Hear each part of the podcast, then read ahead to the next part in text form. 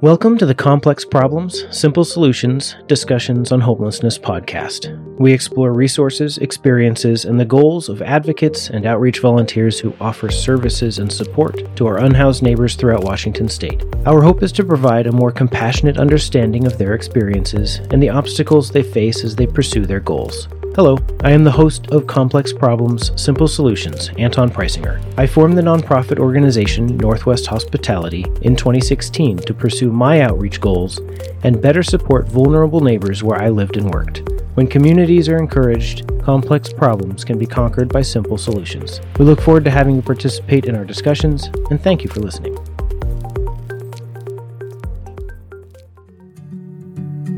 Northwest Hospitality's annual benefit is coming up on March 9th, 2024. Come looking forward to live music, fun games, great auction items, including our very first live auction, and dinner, catered by Ripe Catering, based in Seattle. The benefit is going to be held at Leif Erikson Hall in Ballard. Tickets are currently available on our website for $125 each, or you can get a table for eight for $800. This year's benefit is very generously being sponsored by AMP Studio LLC and by Express Employment Professionals in Bremerton. You can find all this information and more, including a link to buy tickets at bit.ly slash NWH Spring Benefit, and we look forward to seeing you there. I'm recording this episode on January 24th, 2024, and I've been busy this week already helping Kitsap County with their point in time count. So I figured it would be a good opportunity for us to share with you, our listeners, what the point in time count is and uh, kind of our feelings about it and why it's kind of silly and why it's kind of really important. So to start, the point in time count is a national survey of people who are unsheltered or using shelter services. It is mandated by HUD, and each county is required to count the people living in their jurisdiction who don't have proper housing. It requires the count, but it does not specify how it should be counted. So each county, each state runs their counts differently and they're allowed to make up their own procedures so long as they stay consistent and follow a certain set of rules. Most counties, if you look up your county name and then the words point in time, you'll be able to find a lot of the details for your specific area. I've been involved with the point in time count in Kitsap County for several years now. As a volunteer in 2022, Kitsap County actually contracted Northwest Hospitality to run the count itself, so I was responsible for it that year, and I'm I'm continuing to volunteer for it as the years go by. So I have a lot of experience with uh, the point in time count in Kitsap County, and in years past, Kitsap County has coordinated resource fairs, uh, which kind of went away during the pandemic.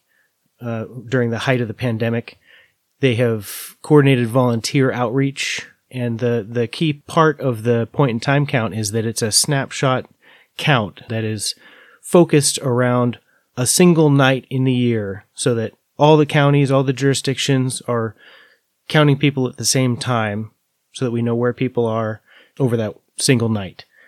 This year, that night is Thursday, January 25th.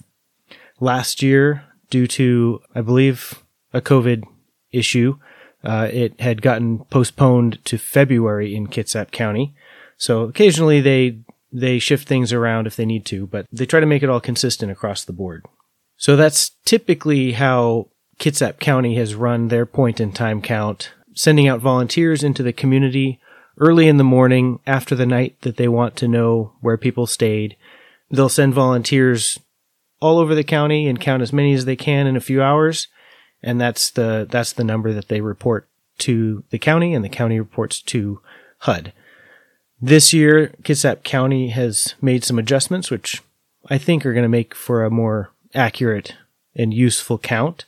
They are still using volunteers, but they're bringing back the resource fair and they're staffing those fairs for surveys with the volunteers. While the volunteers survey people at those events, they're relying more on the contracted outreach teams and the local nonprofits who work with the communities in the field to get those counts uh, throughout the week. So I've spent the last two days looking for the people that I work with frequently uh, and asking them if they'd like to participate in the survey. This is a lot more efficient and it, it gets better data because I know the people that I am surveying and they know they can trust me and we can build on that relationship and get better data for the count.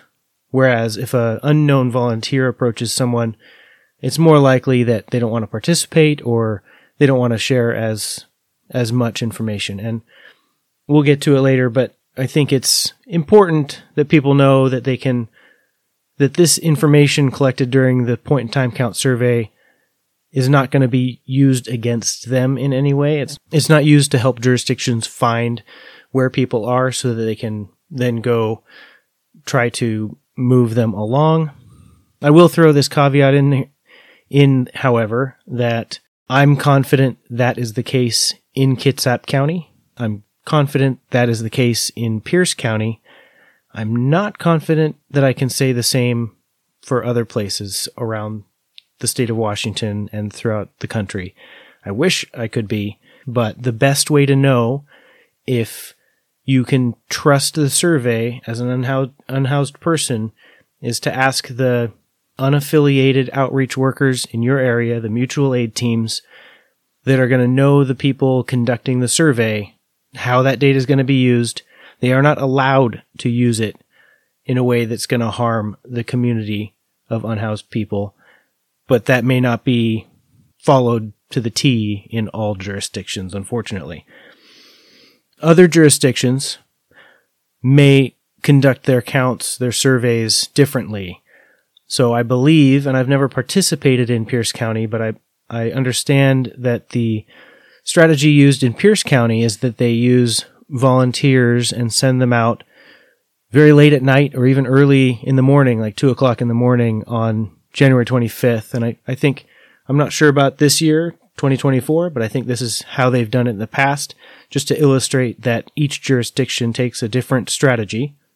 I think they've sent volunteers out to conduct the surveys mostly by counting tents and counting vehicles that appear to have residents and not interacting individually with the people who are living in those situations to collect more information about their experience, but just to get a head count and estimation of how many people are where, which has its benefits, goes quicker, you can cover more ground, but you get much less detailed information about why somebody ended up in the situation they're in, where they may call home, why they're in the area, what resources they're looking for, what resources they feel will help them get out of homelessness.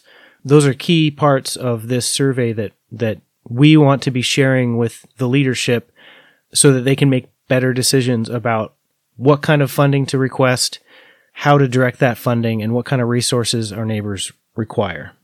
Like I said earlier, each jurisdiction gets to make its own decision about how to perform the, the survey. And King County, Seattle last year in 2023, I believe, I'm fairly certain it was 2023, King County actually got a waiver to not do the point in time count because they challenged its accuracy and validity and wanted to test out some other method. And I've, I've never been able to learn what alternative they tried. I'm hoping it was successful. I'm hoping it met the needs of their community. But I do believe they're back to doing the point in time count this year. So I'm not sure. So that shows the, the wide range of strategies and feelings. And part of the reason that King County decided to try a different method is because that it is the point in time count is widely regarded as extremely flawed by even the people who conduct the surveys and handle the data and, and provide the reports to HUD. Everybody knows that this is not an accurate way to report the numbers of people who need help.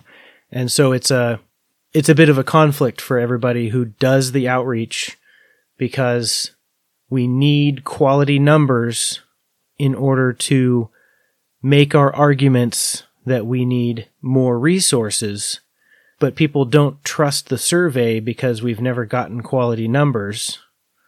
And the numbers that we are reporting are not yielding the types of resources that our communities need. So there's a conflict there.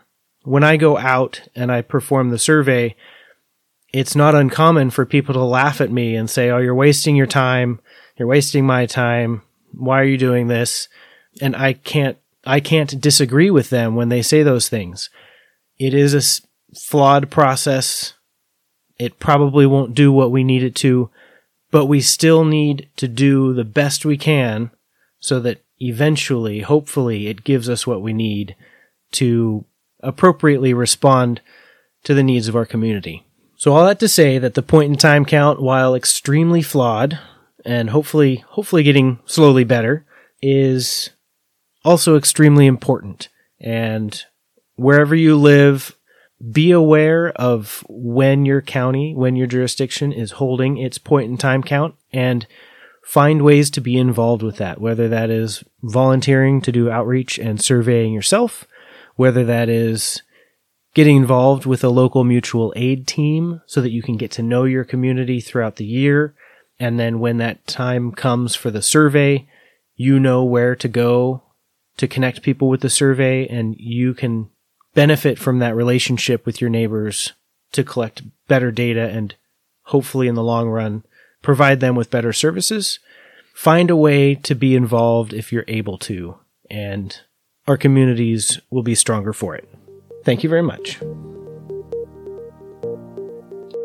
That's it for this episode of Complex Problems, Simple Solutions. Please subscribe and follow us.